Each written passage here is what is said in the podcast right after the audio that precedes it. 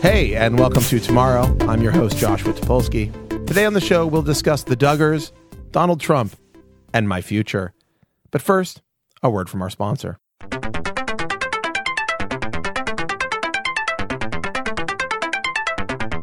This episode is brought to you by Canary, a new approach to home security. Canary is a complete home security system packed into a single device. Unlike old systems, Canary is built to learn. Whenever it detects something out of the ordinary in your home, Canary sends alerts with HD video and audio straight to your phone.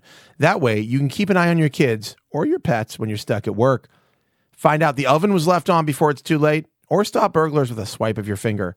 Pick up your Canary today when you visit www.meetcanary.com slash Topolsky.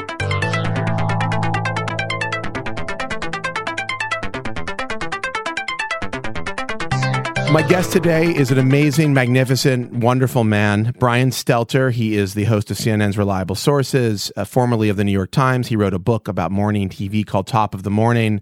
Brian, thank you for being here. Thank you. That's I that, think. that. Well, we'll see what happens. Um, that is my best. That was my best intro ever for anybody. Magnificent, I think you said. Well, no, I mean just the fact that I didn't screw something up. I felt like I really brought that one home. You did just practice it 30 seconds ago. That's true. Well, you know, practice makes perfect.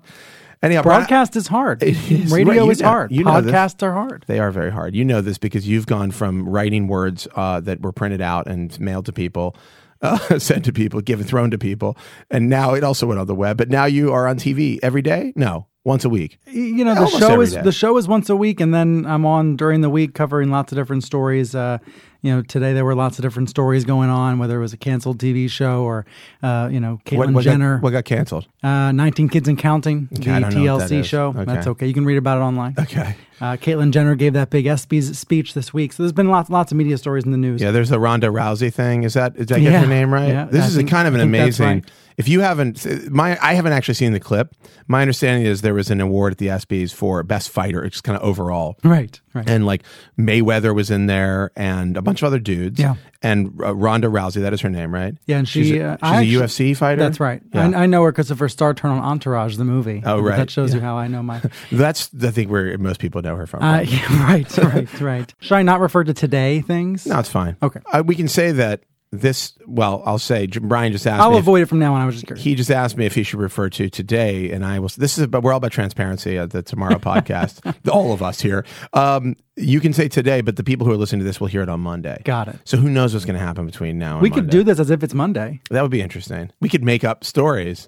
I can't believe what Obama said. Actually, that would be a story probably because every day there's some new thing where it's like, oh my God, Obama said that. He's unplugged lately. That's the, that's the it. new storyline. Actually, we're doing that for my show this weekend. The idea of Obama unleashed, Yeah. whether it's him talking to Marc Maron or going to a prison with Vice or talking about Cosby at a presidential press conference. crazy. He does feel free now. It seems like. Yeah, he's at the year and a end. He's he's wrapping it up, and and he's. uh This is the Obama that I feel like we elected. I feel like this is the Obama. I feel like Obama was much freer and much more aggressive in the early days. Hmm. You know, and even on the campaign trail. I guess it's he's shifted. There's been some moments, but there was a real period a few years ago where everybody felt like Obama had kind of blown his opportunity to be this like really um, electric Hmm. presidential figure versus the kind of like going with the plan, going with the company plan. And I think he's kind of done in the back end of it, has actually done that. Well, if this is President Obama unleashed, imagine President Trump unleashed. Okay, we're going to get to that. Oh. Wait a second. I want to finish talking about Ronda Rousey. Did you cover this? I, I did not cover you that didn't cover this story. She said, um, "How does it feel to get beat by a, a woman?" To Mayweather, which so apparently uh, Mayweather has been um, he's been in jail or arrested a few times for domestic violence. I thought it was pretty amazing. This is no not important at all to our show. I just wanted to mention the anecdote uh, or ma- make a note of it. I will Google it. So, um, so you were at the New York Times. You were a writer covering media, and I guess I should say, hold on, since we this is the week. There's been a lot of news about me in the media. I should talk about it a Wait, little bit. what news? Yes, there's been a little. Tell well, us. It's Tell us what happened. It's not that important compared to to candidate Trump, really, in the grand scheme of things. Uh, Well, we're talking on your first day after your goodbye party, aren't we? I did have my my going away party last night. From I'm leaving Bloomberg. Uh, I wrote a Tumblr post. I know the popular thing to do is Medium, uh, but but I like to go. I like to go. Oh, you know, a little bit left left of center. I like to just you know.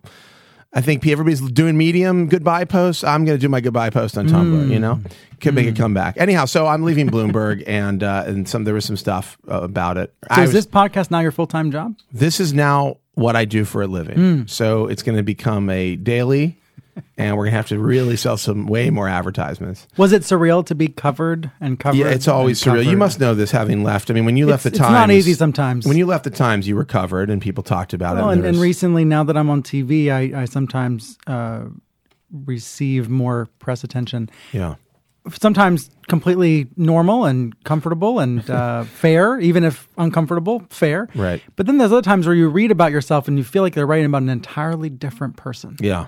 Uh, because it's that different from the truth. It's that far from reality. Give me an example. Can you give me an example of something like that? there's not a very good recent one, but uh, you know, it makes me when I'm covering people, uh, whether they're public figures or n- private figures, want to be more empathetic. Yeah. You know, that's a David Carr word, by the way, empathetic. He was always so empathetic in his writing, partly because of his past and his history. Uh, I think whenever you're written about, and by the way, I think all reporters should have to go through it. They should have to experience it because it makes you, as a reporter and a writer, more empathetic toward your subjects. Yeah. It also, I, I found, and it, this has happened a couple of times. I mean, there's, there, you know, things flare up here and there, but you learn something new about reporting that you didn't know when you're the subject. And you see, what I think is always funny is you see people do moves, do your moves. What do you mean? You know, you see people that ask the kind of question that you would ask. to Even though you the- don't want to be asked to get the uh, kind of answer right to get the kind of answer and you go oh i know i i know this move i know what you're doing you i see yeah that, i see how that could work it was so strange. I was one of the many people writing about you uh, departing from Bloomberg, and you know, did I, you write about me I, you know, well, I guess you didn't see my story. i didn't wait This I, is what happens when you so I- many I stories written about you. story That was mine. that was yours okay Yeah. i just missed the byline I That's okay. That's I okay. Mo- thought that- most I- people don't pay attention to bylines. Well, I do. See us self-important writers. We think everyone pays the attention. pros i Most do remember thinking when i was reading the cnn story i thought whoever wrote this is fucking magnificent they're really I remember thinking this guy, whoever this guy or girl, Your nose write- is so can write right now. their ass off. Uh, anyhow, sorry, you were Well, saying. well, here, you know, what I would have asked you if you would return to my messages uh, was was do you feel like you accomplished anything? You know, I mean, so really, it's really hard to go in from from a startup environment to go into a place with a really entrenched culture. You know, Yeah. Bloomberg's been around for decades. Yes, yes, uh, and and Bloomberg actually more than I think a lot of businesses. I mean, I was at AOL, and that had a very entrenched culture, and even Vox had had had and has a very entrenched culture. It's very different than a Bloomberg, but you know, Bloomberg is also it's Bloomberg, right? I mean, literally, you know. It's Mike Bloomberg's business. His name is on the door. It is all about like stemming from this one man and this one vision. So it's more than just like, well, this is how we've always done it at IBM. It's like this is how this guy's always done it, and so that kind of is the whole company, right? Yeah, yeah. So there is a lot of entrenched, very sort of like you know focused, fixed culture there. But you know, I think the um, I think we accomplished an enormous amount. I think the only reason that I could have possibly felt comfortable with leaving at the with as early as I have is realizing that we had accomplished many of the big things that I thought were going to be hardest. Um, you know, like a piece like the "What Is Code" piece. Uh, I mean, I hate to keep like kind of bringing it out, but it's a really good example because everybody's read it Yeah. A year ago you couldn't have done that. And you just couldn't have done it at bloomberg. Not just because not to say that people wouldn't have wanted to do it. And they did do some really cool feature work you know. But but the, the sort of collaboration and the and the and the tools that you need to do it and the focus having a team on digital really focused and rebuilt and restructured to, to do that sort of thing. So i feel like i accomplished a lot. But i mean the reality about bloomberg is that it is it is the decades old um, business that it is. And there are certainly places where i think i felt pretty strongly that I wasn't going to be able to do. I mean, if you've read The Verge and then you read like Bloomberg.com, Right. I think you see like I'm a weird guy. I mean, I am like a strange dude, and people who listen to this podcast know probably better than anybody that I'm a strange. dude. And like I want to cover all that stuff, and I and I don't know that like the a business outlet is ultimately the best place for me to do everything that I want to do or Yeah, that's do. what you said in your blog post on, Yeah. on Tumblr about Yes. it. Yeah. which I which I wrote uh which I wasn't planning on writing that day. I actually was in a Oh. I was in a hotel room in San Francisco and the story leaked. a not act, totally accurate um, version of the story kind of leaked out there, uh, and and uh, and I thought, well, I should, I have to say, you know, I wrote a letter to my team actually mm. that day, saying a lot of the same stuff because obviously I wanted to tell them, eh, not have it be like in the paper or whatever.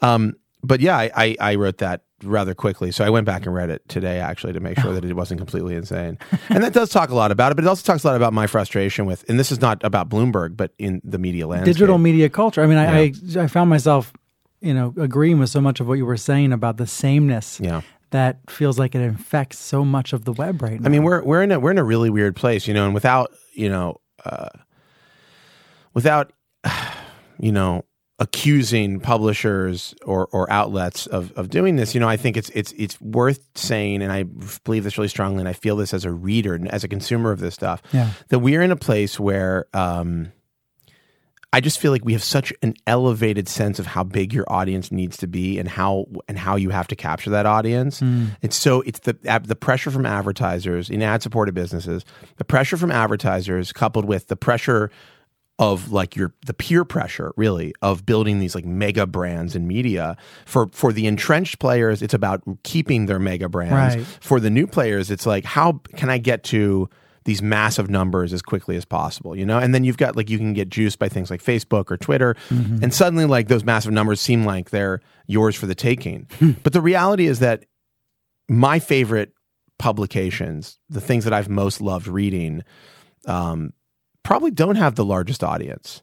You know, they probably are a much more niche, much smaller, specific audience. I think when, you know, at The Verge, as an example, when we started building that, we, yes, we wanted to build something big, you know, and we said this thing, you know, we always said at Vox, you know, quality at scale.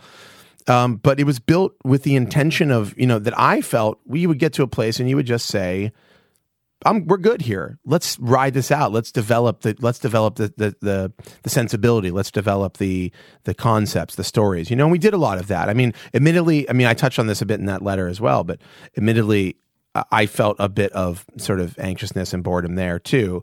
Um, but I also think you know Vox was getting to a place when I left where it was to start to build to the major, the massive level, right, right. and I think for me that like has a bit of a numbing effect. I think it just doesn't. It's not appealing to me. I don't think I'll be able to. I don't think what I what I can do best is for every single person.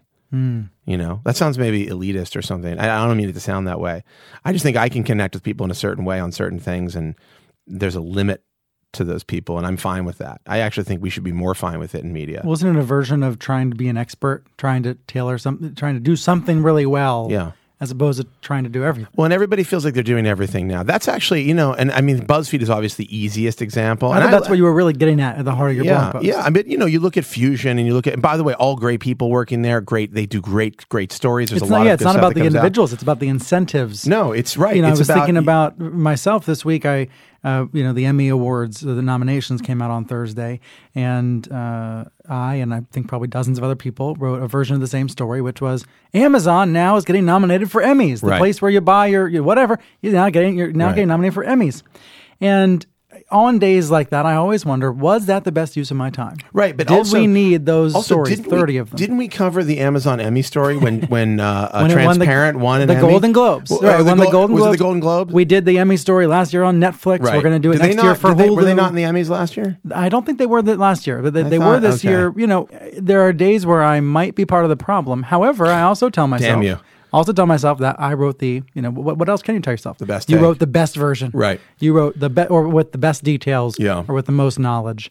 Uh, you can, yeah, and I can defend those in my mind all day, but it does get. We all can. Realistically, though, there is a glut uh, of that kind of content online. Yeah. I just think that I just think that, and, and and who knows if I I would ever figure out the answer to the problem. I don't know if I can or would, or and that's what you know. I don't know like hey, I'll go do this thing over here or this thing over there, and that'll fix like my problem. You don't you don't know what you're doing next? I have some ideas.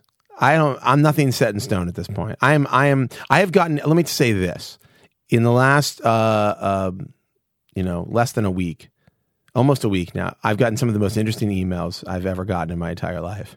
I mean, you know, I, I have to say, if if I have you ever been a free agent before? No, actually, first this time? is a big. This is actually something I, I, I, was just talking to somebody about. You know, I've been in these like monogamous relationships with with companies. no, I was at AOL. I went to AOL. I started writing as a part timer at Engadget. You know, became editor. Was there for years. You know, we we really, you know, I we had a plan when everybody started leaving. We were like, let's go, let's go find some place, let's get together and, and work together again. Uh, that was pretty clear. It was a pretty clear move from out of AOL and into into SB Nation right. at the time, which became Vox, which we turned into Vox. Right. Then, um, you know, at the tail end of Vox, I this the conversation with Bloomberg came up totally out of the blue. It was not planned. I wasn't actually looking. Um, but Justin and I knew each other uh, uh, from you know years earlier, and sort of spiraled into, wow, how can I say no to this, right? This is the first time uh, in in in almost a decade where I have been able to just um, see what people might want me to do or want might want to talk to me about, and it's kind of weird, scary. It's scary. It is scary because That's obviously so freeing. No, it's amazing. I mean, I keep talking about how I'm just gonna like I'm gonna spend like entire weeks playing video games now. Like my plan is to I'm gonna have at least one week where I just only the only thing I do all day is play video games. Are there any good new games out? Uh, I've been playing this new Batman game. Which are you is, Xbox, PlayStation? What are well, I have both because I'm a huge nerd. I'm sort of required by law to have every game system. um, I have been playing. The, what is the new Batman game? I think it's called Arkham Knight. Hmm. It's very good. Uh, Far Cry Four. This is great stuff. This is good. Okay, so good timing. There's a few. Some there's some games sessions. out there. Okay, I'm excited. There's a game coming out called Fallout Four. I don't know oh, if you've heard yeah, about it at yeah. all. That is what I'm most excited about, but it's not going to be out till November. I'd like to think that by November, I will have a new job. If I don't have, let's just say if I'm not doing something in November, I'm moving into my parents' basement. So basically what's going to happen. Fitting. I'll take my Xbox and my PlayStation yeah. and just go down there. Perfect. Um, but you know, uh, anyhow, what were we talking about? Uh, we're talking about you and rambling. about digital media incentives. Yeah. Well, you like talking about this. This is your thing. I, You're all about media. Absolutely. I'm the most meta you can possibly get. Right. I mean, you wrote an entire book about morning shows. Let's just like put that in perspective. I mean, most yeah, and I actually I tried to write twice as much, and they cut half of it out. Are you so, serious? oh yeah, I Wow. actually when, when when I when I signed the deal to do the book, it was back in 2012, and then it came out in 2000. Actually, no, let me back up. I must have signed the deal in 2011, and I thought, how am I possibly going to write 80,000 words? Yeah. That's um, 79,000 more words than I've ever written before. Yeah. Turned out I wrote 150,000 words, no problem. And the real problem was the editing. As in everything in life, Yeah. the, the editing is more Devil important is than the the, writing. No, it is true. It's the funny thing about editing is is that I think a lot of people don't realize, and it takes a while to, especially to if you do it, if you're an editor uh, and you're edited, if you know both of the sides of it, Right. the editing is so invisible. I mean, it's invisible to other people. Right, it's when they read when they read the piece, they see the piece, they see the byline, they know. But Yeah. the editor can be so instrumental. I mean, actually, having having just done this, you know, we just did this thirty eight thousand piece uh, word piece, the the code thing. The editing was amazing. I mean, Business Week has incredible editors, and we had some digital editors who also worked on it on the on our side, and it was Yeah. just, you know, to, it's, it's a gargantuan effort. Yeah. To, to put, pull that together. But- Totally. so mean, yeah, that- I mean, eighty thousand words. The hardest part about the book was, I mean, it was it was probably the hardest thing I've ever done, and and uh, it was really figuring out what to cut was was the difficult part. You know, for the first time, I'm uh, trying my hand at a little bit of editing now at CNN. At the times, I always reported to the media editor uh, and was never doing any editing on my own, but. Uh, now uh, we have two couple media reporters at CNNMoney.com, uh, Frank and Tom, who are wonderful reporters, really sharp reporters. And uh, occasionally I'll publish their stories, I'll edit and publish their stories. And it's to to just for the first time have a chance to be an editor. It's a whole new experience. It is really. Yeah. I think I love it. I'm still trying to figure out my feelings about it, but I Yeah. think I really love it on those days where I feel like I can help make a story better, Yeah. but make sure it's still their story. I, I think that's As that- opposed to, you know, some, you know, I've had experiences with editors at the times, you know, in the past where stories just get ripped up. Yeah, yeah, and they're just or they're just writing through you. They're, they're Yeah. just like just do it just like this. Just give them the byline Yeah. instead of me. I I was I mean I I you know I. I can't remember the last time I actually edited someone's piece. Like, I actually sat down and went through it line by line and said, "Okay, here's what to change." But I did have uh, just this week. Um, I always have this feeling like, do I have any good ideas le- as an editor? Because one of the things you also do as an editor a lot of the time is you go, hey, what's why don't we write about? Has anybody doing anything on this thing? Right, or like, right. hey, what's up with that guy? Go talk to him. You know, I had this idea a few, uh, uh, a few, and I'm not, I'm trying to take credit for it at all. I just it made me feel good because it was. Um, I had an idea a few months ago or weeks ago uh, about kids' clothes because I have a new daughter. Uh, well, relatively new. She's A new she's daughter. 18 months old. I mean, she's sort of a regular person. Um, I was we were we're all shopping for clothes, and you know, clothes are in toys, and they're all like the blue transformer stuff for the boys or like the dragons or whatever and then the girl stuff has like a pony i mean it's so crazy gender specific and for like you know for an advanced individual like myself who doesn't believe in gender stereotypes and norms um that's my sarcastic way of sounding cool and socially you know open uh, which I am. Uh, but it was just like I was like, does it?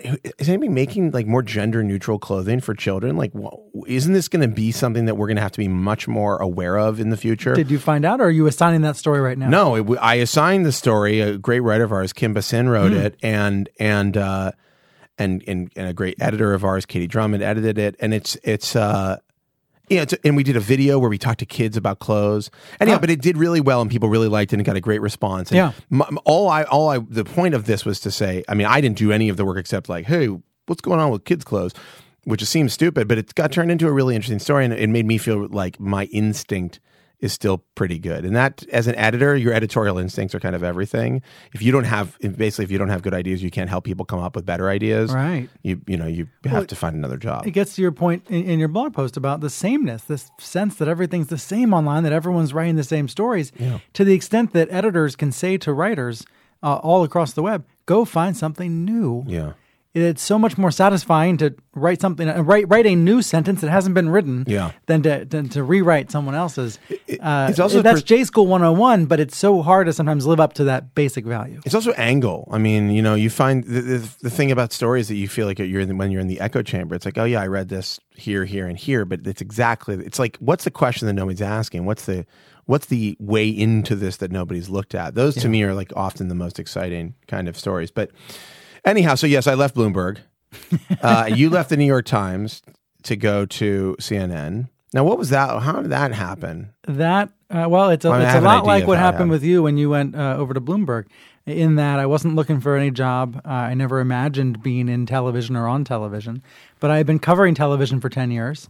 And uh, when CNN called in the summer of 2013, it was an itch I had to scratch and see what would happen. Uh, I suppose it's sort of a weird way to put it, but it works. It's the way I Uh, put it. Essentially, Howie Kurtz uh, had left CNN, uh, I guess, a week or two earlier, went over to Fox News, Yeah. uh, hosting a media show there. So CNN had really, this is actually kind of amazing in retrospect, open tryouts on the air. So originally I came, came in for an off air tryout. I guess I passed it because then I had an on air You tryout. actually yeah, because you were actually you did some sort of guest hosting. yeah, guest host. Yeah, yeah, guest hosted once. Who else guest a second hosted? time, then a third time. Who lost? Uh, you know, there were a lot of other reporters that, that were guest hosting. Uh, David Folkenflik, uh, Okay. Frank Oh, Sesno, Folkenflik. Patrick beat Gavin, beat out John Folkenflik.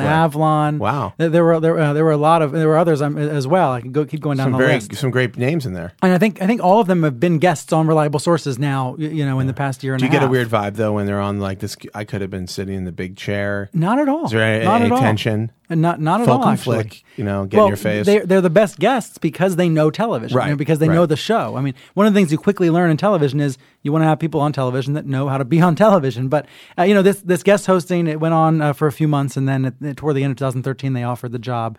Uh, it was it was very hard to think about leaving the Times because I wasn't interested in leaving, and and uh, I learned everything I basically know about journalism from the Times, but uh, ended up being a no-brainer, frankly, because I was I, I've had a chance to learn television skills, learn video skills, uh, and you know, and expand uh, what I think of as a media reporting beat. Yeah, and so and now you're, and you're, and you're also editing. I mean, Yeah, I mean, I think I kind of have like a three-part job, like a, like a three-legged stool, and and part one is reliable sources on Sundays, 11 a.m. Eastern on CNN, and then uh, you know part two is writing stories all week long on the website. Uh, you know, sometimes three or four stories a day. And then the third part is going on TV and talking about those stories. Yeah. So I think about writing the stories gives me something to talk about on TV, and then at the end of the week we sum it all up on reliable sources. And Right. when it works, it works so well. yeah, it's kind of handy. I mean, honestly, that that's a I actually never perceived it as well connected as you just described it. It doesn't work every day, but not when to it say that it doesn't look like that, but I just you know, Yeah. I, but ne- that you now you when you put it that way, it makes a lot Well, of sense. Well, here's an example. Uh, 19 Kids and Counting, a reality show on TLC, uh, was canceled, and uh, it got canceled. The announcement happened at uh, 10:05 a.m., and we confirmed it at 10:10, and we put it online at 10:15, and we were on TV at 10:20. Hmm. And on those days, that's to me, that's magic. Is that a big deal? The cancellation of the show it was a big deal in kind of certain circles right, it was a it was a big deal uh, uh, among fans of the show you know heartland fans of the show but it's the kind of thing that was sort of so niche you either you either loved the Duggars and loved the show, or you didn't care at all. Oh, it's the Duggars show. It was the Duggars show. Oh, the- okay. So this is you know, how I'm sorry. I'm very out of touch. Narika, you're shaking your head in there. Do you know that Well, show? a- Do you watch it? Yeah, you like the It's, Duggars. it's not the most popular show in New York City. Right. You know, I'm it's not more of a red state Yeah. show. Uh, Fox News had the uh, the only interview with the, the victims of, of Josh Duggar, who, Yeah. who was accused of child molestation when he was a teenager. Yeah. And and so the show, you know, there was really no way to keep it on the air once this uh, Yeah, once kind this of a, controversy kind of not a story that's you're gonna kind of get out of very easily. It was not a surprise when they canceled No. it, but but my but my point is that that that kind of connection of TV and the web. There's still in, in some cases, and I've and I've I know this from covering television. There's still at some of the networks a big uh, a big difference between what's going on on the website and what's going on on the TV side. Yeah. and to the extent that we can be pushing those two sides together, uh, it's it it makes a lot of sense No, and it it, works really well. It makes this to me. I feel this is the the, the very true. Uh, uh, you know, actually, let's take a quick break, and then I'm gonna get, I want to get back to this because this, I think I'm gonna start talking. I'm just gonna ramble. So we'll be right. Let's back. ramble. We'll be right back.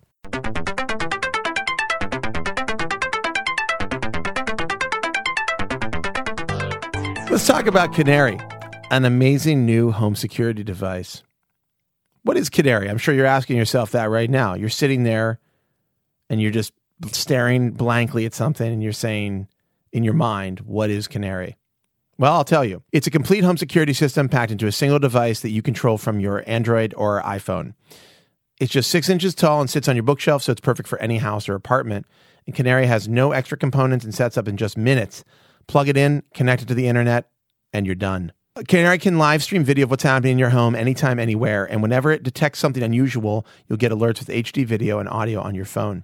This is pretty nerdy. It's got lots of great features like a 1080p HD camera. It's got a very high quality microphone, motion detection, a 90 plus decibel siren. It has automatic night vision, so you can see in total darkness. And it also measures, and I think this is very cool, the temperature, humidity, and the air quality in the room that it's in. And all of these sensors are packed into a single device. So you can use this in many different ways. You can use it to catch burglars. Hopefully, you'll never have to do that. But if you have a canary in your home, you will be able to see people robbing you and hopefully stop them. Uh, you can check in on family or pets, and you can feel safe when you're not at home because you'll be able to see your home from another place. Be one of the first to get smart home security. Buy your canary now when you visit www.meetcanary.com slash Topolsky.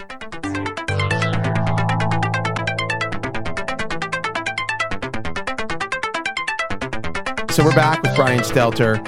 Uh, so we were just talking about the the sort of marriage of of like if you've got a t like CNN's got a TV network, multiple TV networks, right? I mean they have a bunch of sub channels. Yeah. CNN two. Does that exist? Is that a real thing? HLN, HLN. and CNN International. Right there you go. Um, and then and then the web, obviously, and CNN is huge on the web. Yeah. I mean a, a big. I mean, what are the? How I many? didn't realize until I got there how big CNN.com how many uniques go was. to CNN.com? I mean, how many how many people every month? Ooh, no, that's a tough one. It's that's like a tough it's one. like hundred million uniques. let's, let's go two hundred million. I don't Let's know what the that. number is. It's, At and any it's rate, in that top tier, right? It's in that top well, I know tier with Yahoo. I know HuffPo is like 200 or something, so it's got to be somewhere around there. At any rate, it's got a huge presence on the web for storytelling. I mean, for proper, you know, article. Now, listen, I don't agree with everything that CNN does. They've, you know, they have their moments. I'm sure you're aware of it. I'm sure Everyone has their I'm sure on the inside, everyone has their moments.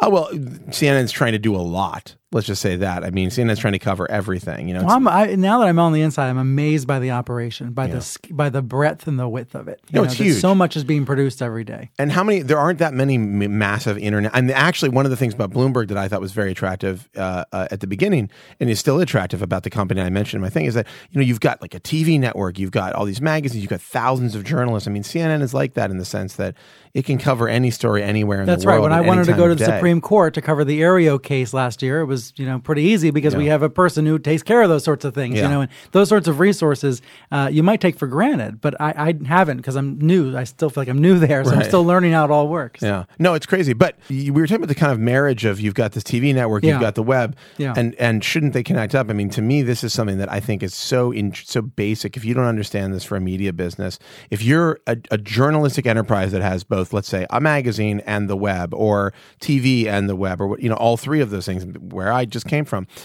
if you're not finding ways to make those synchronized Yeah. to be truly synchronized that they feed each other then i don't know i don't know how you can survive. Because it's not like the web is this you know the web 10 years ago was like this weird stepchild.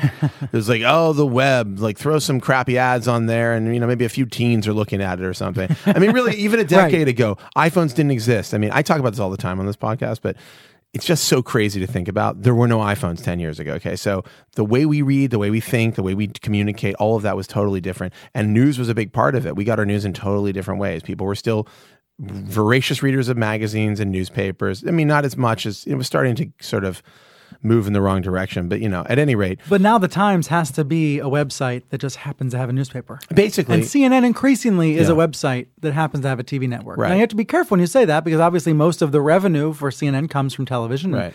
Most of the revenue for the Times still comes from print. Right. Uh, so uh, these businesses are crucial, and and the so-called old media businesses are actually remarkably vibrant in Yeah. many ways. Yeah. You know, I, some people look at the ratings for cable news and they say, "Oh, well, people aren't watching cable news." I look at the ratings and I think I'm amazed by how many people are watching how many, cable how many news. people are watching cable news? Well, at any given time, you got several million that are watching Fox, MSNBC, CNN, CNN, all, all combined. Yeah. That cumes up over time to tens of millions uh, over the course of weeks and months. Right. But but the reason I say that is because uh, you know, and I say this as humbly as possible. Please do. Walking through airports, walking down the street, walking into bars.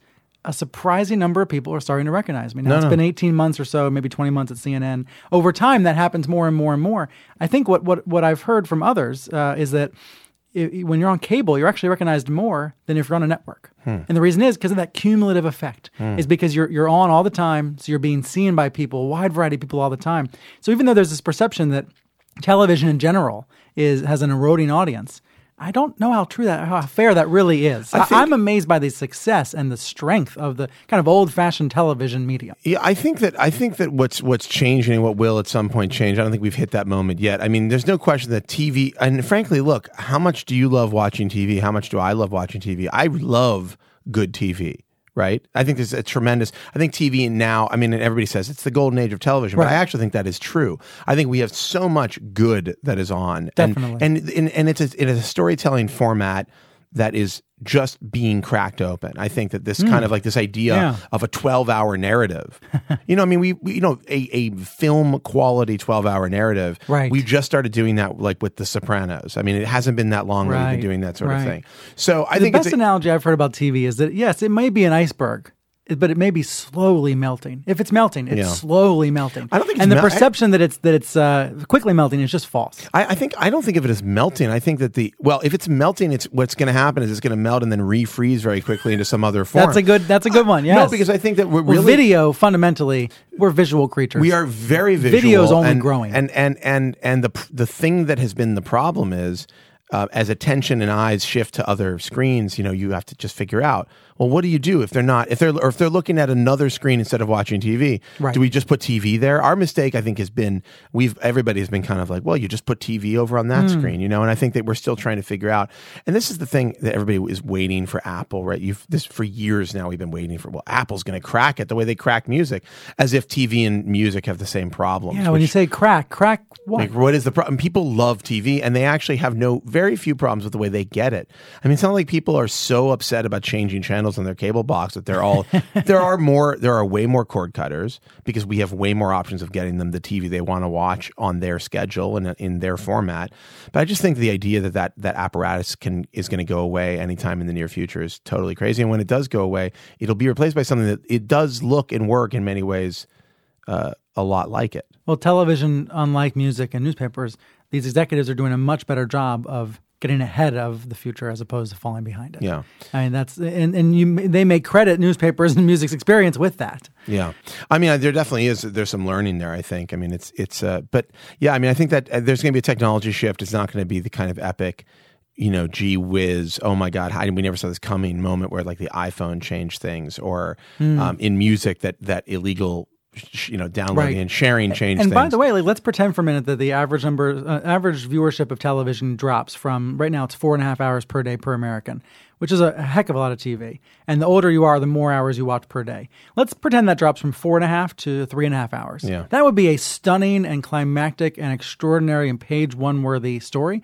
if television viewership dropped by twenty five percent. Yeah. However, if we go from watching 20 hours of kind of you know uh, crappy or kind of mundane television sort of oh whatever's on lowest common denominator nineteen and counting. Tw- right exactly If we're toward if we go toward that Right. kind of epic storytelling that really impressive rich Yeah. it's actually a good thing well, we were talking actually about, might be an improvement No, it isn't. I actually think. I actually think. Uh, I mean, I don't know what you're taking. You were talking about reality. This reality TV show. I think reality TV is mostly like unwatchable. I mean, really, truly terrible. well the data shows that it's sort of fading away a little bit Right. It- it's, it's it's having a hard time as opposed to all of the wonderful creativity going on in scripted TV Yeah, I mean, whether it's on Netflix Amazon HBO well, and that and that to me is the, is the, is the is the breakthrough here. I think the big aha moment is actually not about.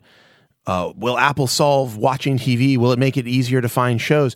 What the big aha moment has been is that Netflix can come out of nowhere, Amazon can come basically out of nowhere, and they can put shows. They can make shows that maybe would never have lived in a in a network that could never have survived in a network transparent would have been very hard. Transparent even for i think transparent is would be, have been edgy even for hbo Right. you know it's just a, it was a very different show with a very different message.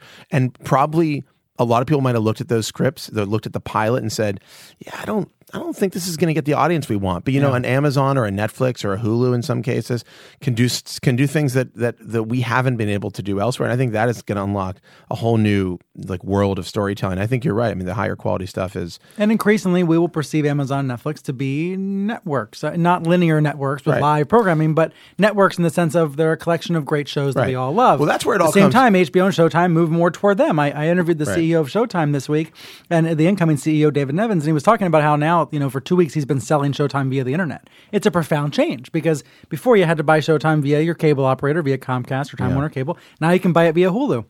He said he wakes up every morning now and gets a report about how many people signed up the night before. Yeah. As opposed to having to wait in the past, he had to wait a month to well, find the, out. well, the metrics He on now TV knows- are crazy. I mean, Yeah. Nielsen is Right. totally insane Right. and almost useless the way I see. it. I mean, what's so But crazy? now he knows in real time, Right. and and that is Well, a, you know welcome to the internet. He's he's thrilled. You Yeah. know, it's it's might be scary, but it's such an improvement. Yeah, no, it's it's a huge change, and I think that's the where the where the where the the true uh, kind of explosion that in change happens is when you've got like all these new content creators married to um, a platform that actually makes it easy to get in between all of those things Right. to actually sit there and say you know what are my options and i'm going to go to it i mean the reality is the apple tv is not that bad a lot of these boxes they're really not that bad for getting more content that you want Yeah, I mean, I think if we look back five years ago and we had said, okay, in 2015, how many American households will pay for cable? We would have thought a lot more people would have cut the cord. yeah Uh, the number back then was about 100 million. Right now, we're maybe at 99. Yeah. I mean, it it's stunning. Is that is that is that the actual number? It- you know, I'm, I'm fudging a little bit. Yeah. We have not seen a dramatic amount of cord cutting in this country. We have seen young people choose not to sign up yet, Yeah. or d- delay signing up, or sign up for smaller packages. Right. But the the predictions about cord cutting, to me, the headline is how little that's happened. I, I think I think Now, what we've done is we've added Netflix, we've added Amazon, we've added Hulu. We're paying for more stuff than Yeah. ever. That is true. and I if mean, you I- cut cable, it's because it's because you're in a poor economic condition. I will say actually, I right. I mean, listen, I have I subscribe to Hulu and to Netflix, and I'm a Prime subscriber. I mean, I'm I'm paying for everything. No Time Warner cable. Oh no, I have FiOS. I have Verizon FiOS, which is great. Thanks Verizon. Not a sponsor, but they're very good at making the internet go fast at my house. Um, I was dying. Actually, one of the reasons I think Maybe they're was- going to be a future sponsor. They- I love that. I love that. Um, no, but the, I mean, it was actually I was so psyched when I found out at our new house that we could get FiOS because listen, Time Warner. I'm sorry, your service is very bad. Okay, the reality is Reminder that my wife works for Time Warner Cable before oh, you no, say anything New York else. One. is the thing that we most miss about our There cable. we to be perfectly Good. honest She's with the you, morning traffic anchor on New York can, One, so Can I like just, hearing it's- that. This is true. We really mourn the loss of New York One. Okay, and that is I'm not just like Mm. Well, you kissing can your come ass back any day. or your wife's ass. Okay, I'm up. saying that it is a, le- a legitimate problem in our home. Laura used to put on New York One and just w- all day long it would be on on TV. She used to fall asleep to New That's York how we get One. that four and a half hours per day number. It by is the kind way. of a kind of a nice move. They just put it as the first channel on the cable box.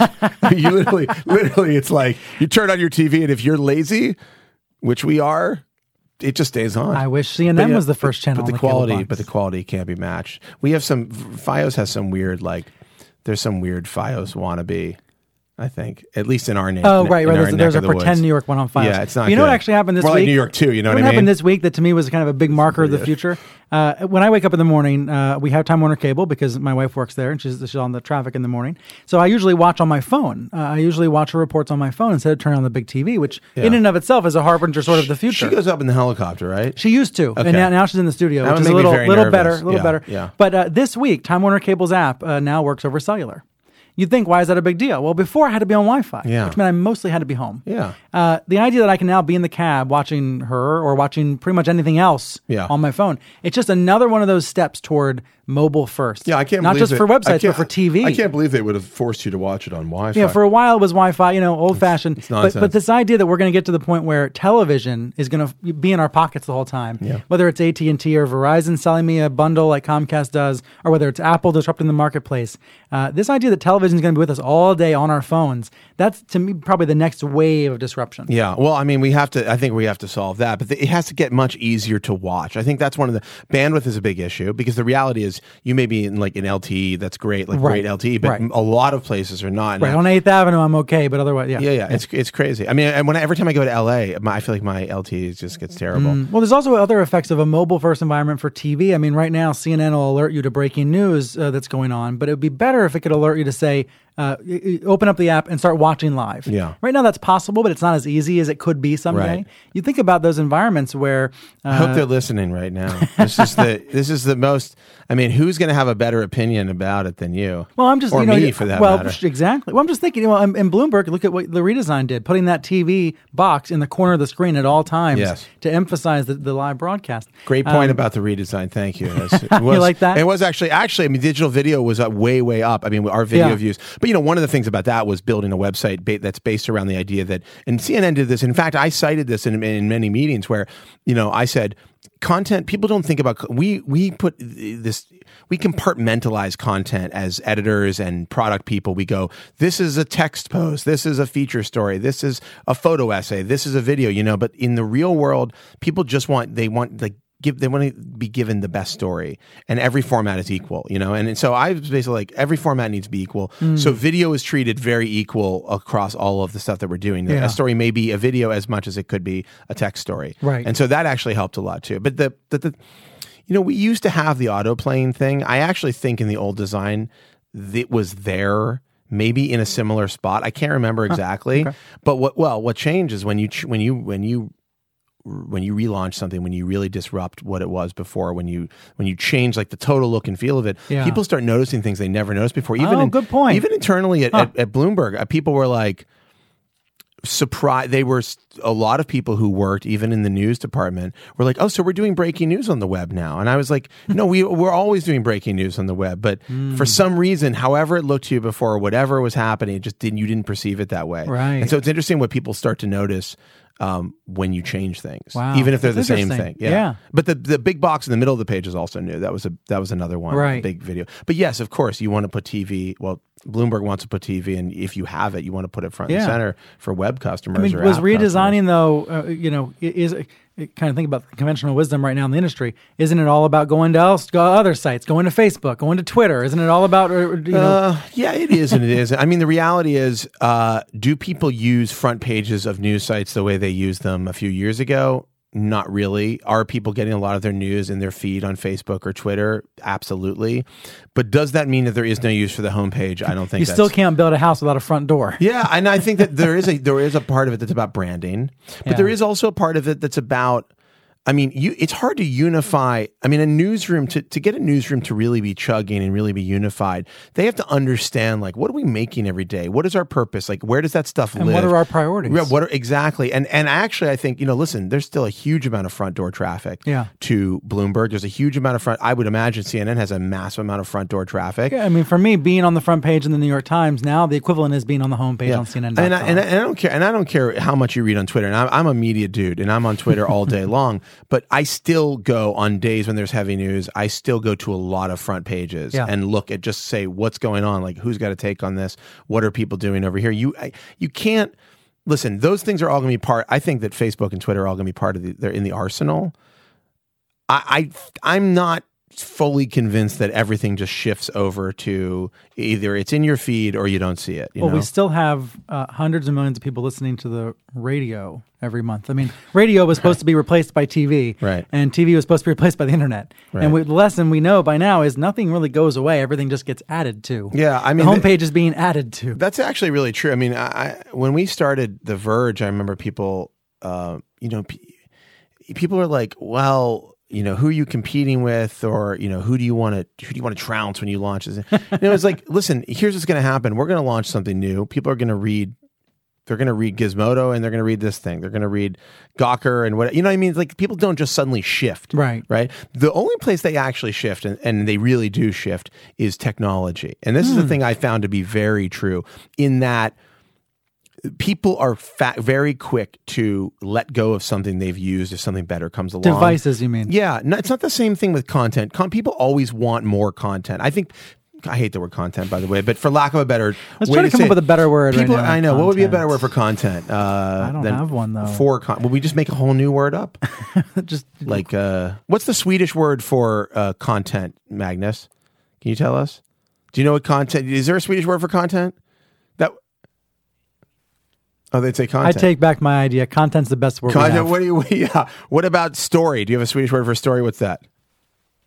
Okay, you'll come back to us with that. Great stuff from from the booth. Great stuff from Magnus as usual. Um, anyhow, uh, what the hell was I saying?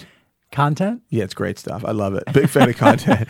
oh, the people voraciously want content. yeah, people They keep want people want more and more. And, and actually, and and you know, the thing that's brilliant and wonderful about Twitter and Facebook, and why I think like as models, these things should never be. No one should ever try to replicate them for a homepage Hmm. or a website. Like whenever I think there's a lot of the new ideas. You're like, well, people love feeds, like Streams. Just do a stream, just do a feed or whatever. I to me, it's like your Twitter feed and your Facebook feed is so good because you have spent years.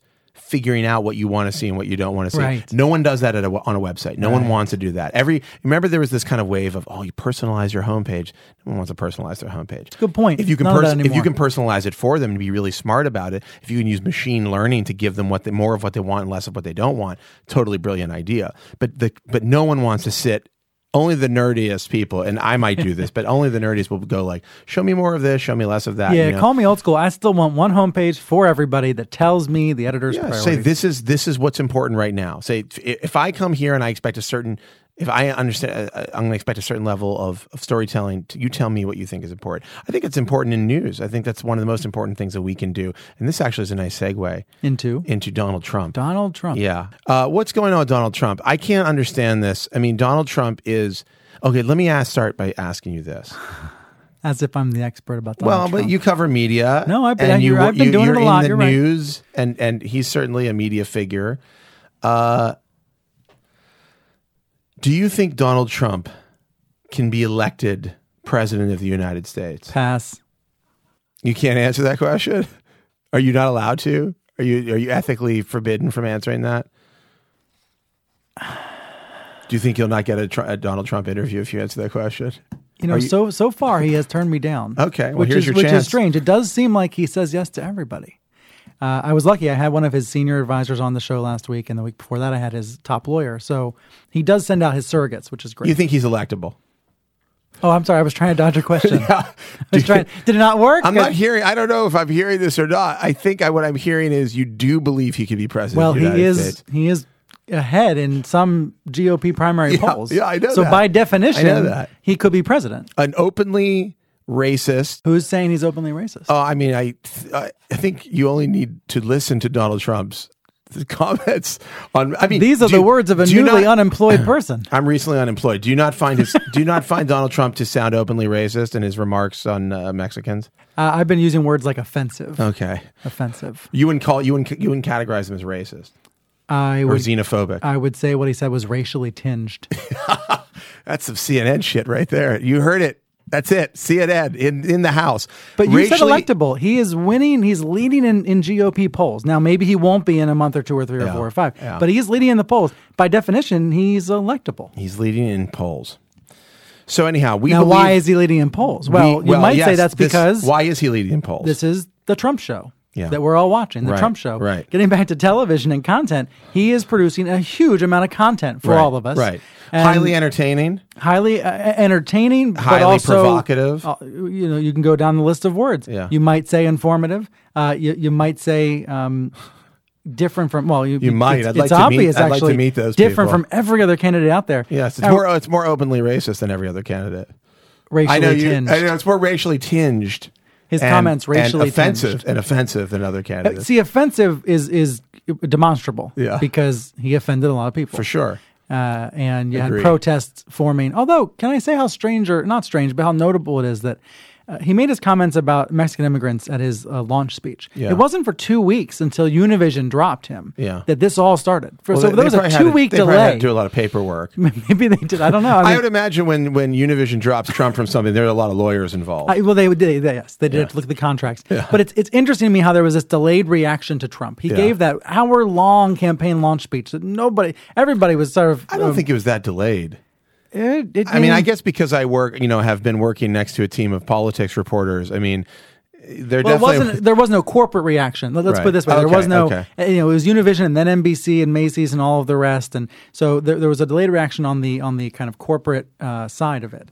Um, but you know, I've been thinking about Trump from the perspective of why is the press covering him so much? Well, he's the most available. He's the most accessible. He's giving so many interviews. He's willing to he- call in. How did Trump do it? Well, he just made himself available to the press, and now Uh, he's the president of the United States. I don't think it's how it Uh, works. well, it's, it's not just that, but that is a factor. If you think about what if Jeb Bush was giving interviews every day? What if Rick Perry? What if Ted Cruz? Well, what if Rand Paul? Here's one They're thing I'll say. Here's, he is. Here's one thing I'll say about those guys, and I think this is a, it kind of it speaks to. Does this make you uncomfortable? By the way, do you not want to talk about Donald Trump? Donald Trump's a great story. Okay, good. Um, the the Jeb Bush has a lot more to lose than Trump does by saying the wrong thing. Of course. right? Because I think that's the interesting. At the end of the day, Trump, when he's not elected president of the United States. If he's not elected, Okay, we president of the heard it here States- first. No, no. If he's not, we, we don't know. He's, he's apparently very electable. By the way, so what I'm hearing from you, um, leading leading the polls, only only offensive, uh, only a little bit offensive. And listen, every presidential candidate's going to offend somebody, right? I think Right. I've been offended by every living president Sure. that I've been no, no. I mean, for. I don't mean they'll actually go out of their way, but everybody's always going to hear something they don't want to hear. Right. Like all Mexicans are rapists. You know, everybody's going to hear that and just go, "Well, that's offensive." Anyhow, so Donald Trump, when he's when if he doesn't win the uh, uh, if he doesn't become president of the United States um, of America, uh, he will still be a billionaire. He will still have a tremendous amount of of, of power in the media, Right. in entertainment, in whatever kind of weird land deals he's doing. You know, I assume he's buying and selling huge pieces of land on a daily basis. But Jeb Bush, I mean, what's he going to do? This Right. is politics is his life. That's or actually Marco his, Rubio Yeah, or Marco Rand Rubio. Paul, All these right. guys, all these guys are career politicians. They are, you know. They're looking at setting up a law firm after this thing doesn't work, or Right, they're or, thinking or, about a, or they're thinking about the television next one. commentator deal or a book deal or all the rest. Right. You're absolutely right that Trump is he is one of a kind, and He's like he- Perot, he can afford to risk it in a way that, that nobody else can. Yeah. Uh, but, but that said, I do think there's something to the idea that because he's so accessible, that's partly why he's getting so much attention, and thus why he's rising in the polls. There's a virtuous cycle here Yeah. that might be going on. Yeah. Do And you think how long it lasts? I don't know. Do you think that in in the, us, uh, the we, the media, do you think that we're being a little um, playing a little fast and loose with this one? Do you think we should be more critical of it? Do you think we should be more dismissive I've of actually it? heard a lot of criticism. Really? You know, I, I don't know if I've, I don't know if I'd say people are dismissive. Uh, although I've heard lots of people on TV say he's unelectable and he's you know never be president. You disagree with those statements, though. Uh, I let the guests say them. That's what I do. you think he may be president someday? Well, let, let, well, President Trump, just so just cra- call me crazy, but when you Crazy. think about when you think about President Trump, does it not immediately do you not imme- your mind immediately go to like a dystopian sci-fi hell world that is run that where America my mind does not. America is run by President Trump? No, my 'Cause mind when I does hear not. the words President Trump, I can't help but think that you know his his inauguration speech there's like in the background there are like you know buildings that are charred and there's you know all the people are in handcuffs or something. And it's like he's got some sort of dystopian robotic enforcers behind him. That to me is what i think of when i think of president trump. I think you've seen too many movies. it's possible but you got to admit it sounds not totally off the mark. I know you can't say that because you know Well, you're I, trying to stay but, neutral But, but, well, I'll, I'll tell you two reasons. Number one, I didn't think he was going to run, yeah and I've been proven wrong. you got you wrong there too and and number two, uh, I want to see what happens. I'm I'm now very intrigued by how this story this is, ends. this is my concern so you know, the, the, media he- is the media just like playing along with this because they want to see what happens? Shouldn't we? See, I know, I- I that's what I was saying. I think there's been a lot of criticism. Yeah. I, I think there's been a lot of skepticism and a lot of tough questions asked by the press. But yes, he is a very different kind of candidate. So does it require a different kind of coverage? I think that's an interesting question. I mean, let's think about fact checking, for example. Yeah. If he says things that are demonstrably untrue in an interview, uh, can it be fact checked in real time? Right. Should it be fact checked in real time? Yes. Should it be fact checked afterward? I love think what both- PolitiFact and the Washington. Post and others do uh, in, in terms of fact checking. But it's possible that some candidates are unfact checkable. Uh, Not unfact checkable, but but that but that the fact checks don't matter. That they're be, that, that they're oh, oh, I see what you're saying. That even if even if we say, well, you know, statistically, X amount of Mexicans are rapists. statistically, well, there's been some good fact checking done, right? I would There's imagine. been Do good data pointed out about how immigrants, uh, illegal immigrants in the United States, are less likely to commit crimes than others in the U.S. Don't tell Uh, Trump that. I hope I'm getting that right. It's Googleable. Sounds right. Uh, but the point is that that, that sort of follow up, uh, following up, follow upping, created a word, ha- has been done, and, and it's good. It's been done. Yeah. Um, you know, I guess I look at the last few weeks. I look at the size of the crowds. I look at the poll numbers, and I think there's something really important happening here that can't be dismissed. Donald Trump is is, is a circus sideshow. I think he is a television celebrity with a lot of money, and uh, he's a you know he's a But real he has control over the GOP primary. So real- even if he's what you're Right, saying he because is, he's, important. because he's uh, he's the guy who people know most from TV. And I think if we're serious with ourselves in the media, and I and I listen, I mean, I've been part of an organization that's that's been covering him. I mean, you're covering him, obviously. I think we could probably, I think we could probably be a little bit more blatant about the the possibilities for Donald Trump. You know, I think that we could be a little more blatant about how seriously even Trump is taking his presidency, his run for the presidency. But let's flip that around. Uh, is it possible that that also would result us in taking other candidates uh, unseriously who should deserve attention? Well, Um, I think we could Would Bernie be- Sanders get less attention in that calculation because he's too off to the side, off to the fringe? Well- but yet he's performing really well. Would we have taken a candidate with the middle name Hussein as seriously? Wow, wow, you're taking it there. You're really equating Donald It's Trump my it's with hold on. It's my it's my Barack trump, Obama. It's my trump card. Oh, okay, that's very. Is that a thing on your show? You when you say that, you get like a graphic. Trump No, pops no, up. but it should be. Well, let me It recommend. I'm going to be. suggest like a Trump comes up. You know, I- I'm does just suggesting that to the extent that the the press, uh, the public has got to be involved in in identifying who the important candidates are. Yeah, but you know, come on, the public can't trust the public. They've been, they've them- been, they've been, they've been doing pretty well for You two can't hundred let- something you- years. No, the public's obviously, but the public, but but also it's the job of the media. I agree. You've got to listen to the public. No we question. We certainly have an agenda setting function. But you sure. got to, but the media job of the media and the job of the press, which I think is so valuable and so important, is to say, we're going to help you cut through the bullshit too. And we're going to say, Well, yes, and here's an example. I think we could be doing a. We're going to explore this on my show on Sunday. The idea Tune in, that 11 a.m. Sunday morning, Eastern time. CNN. There you go. can And you the- watch it online? No, Uh, you can if you have a cable subscription, you can. Okay. Uh, but but you know the idea of uh, if if you're interested in Trump, you should know his history. Yeah. I'm not sure voters outside of New York, for example, know about all of the wild scandals Can and you tell us? controversies. Can you tell us some of them? Well, you just uh, Tease it out. Let's hear a little bit of what we're going to be checking out on Sunday morning. You know, you have to. You have to Oh, well, actually, I'm sorry. This will air but- after the show, so you can doesn't say matter. whatever you want. Exactly. but you know, just so, even just the personal life, right? Even just even just the ex-wives and some of the How the many ex-wives? tabloid scan. Uh, I got to Google that. Yeah. Uh, some of the tabloid How many scandals. ex-wives? Look some of the some of the page six stories. Some of the outlandish things he said a decade ago. Yeah. Some of his democratic sounding positions. All of that.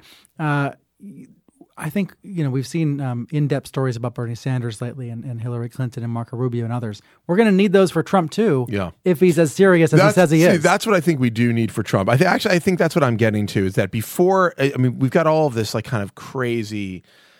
I Can you believe he said that today? Yeah. Yeah, but I think like just just the just a big just the right big story from from the outlets that we trust those are going to really matter. The story is about who is this guy and it, what is he what he's saying does it really check out? It doesn't Right. make any sense.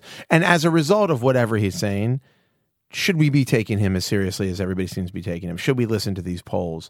I mean, and sh- and and and shouldn't I mean, frankly, it really it's up to his the, his competition. They need to be doing something. Hmm. I mean, they are. It feels like really. I mean, it feels like he's sucking up so much air in the room.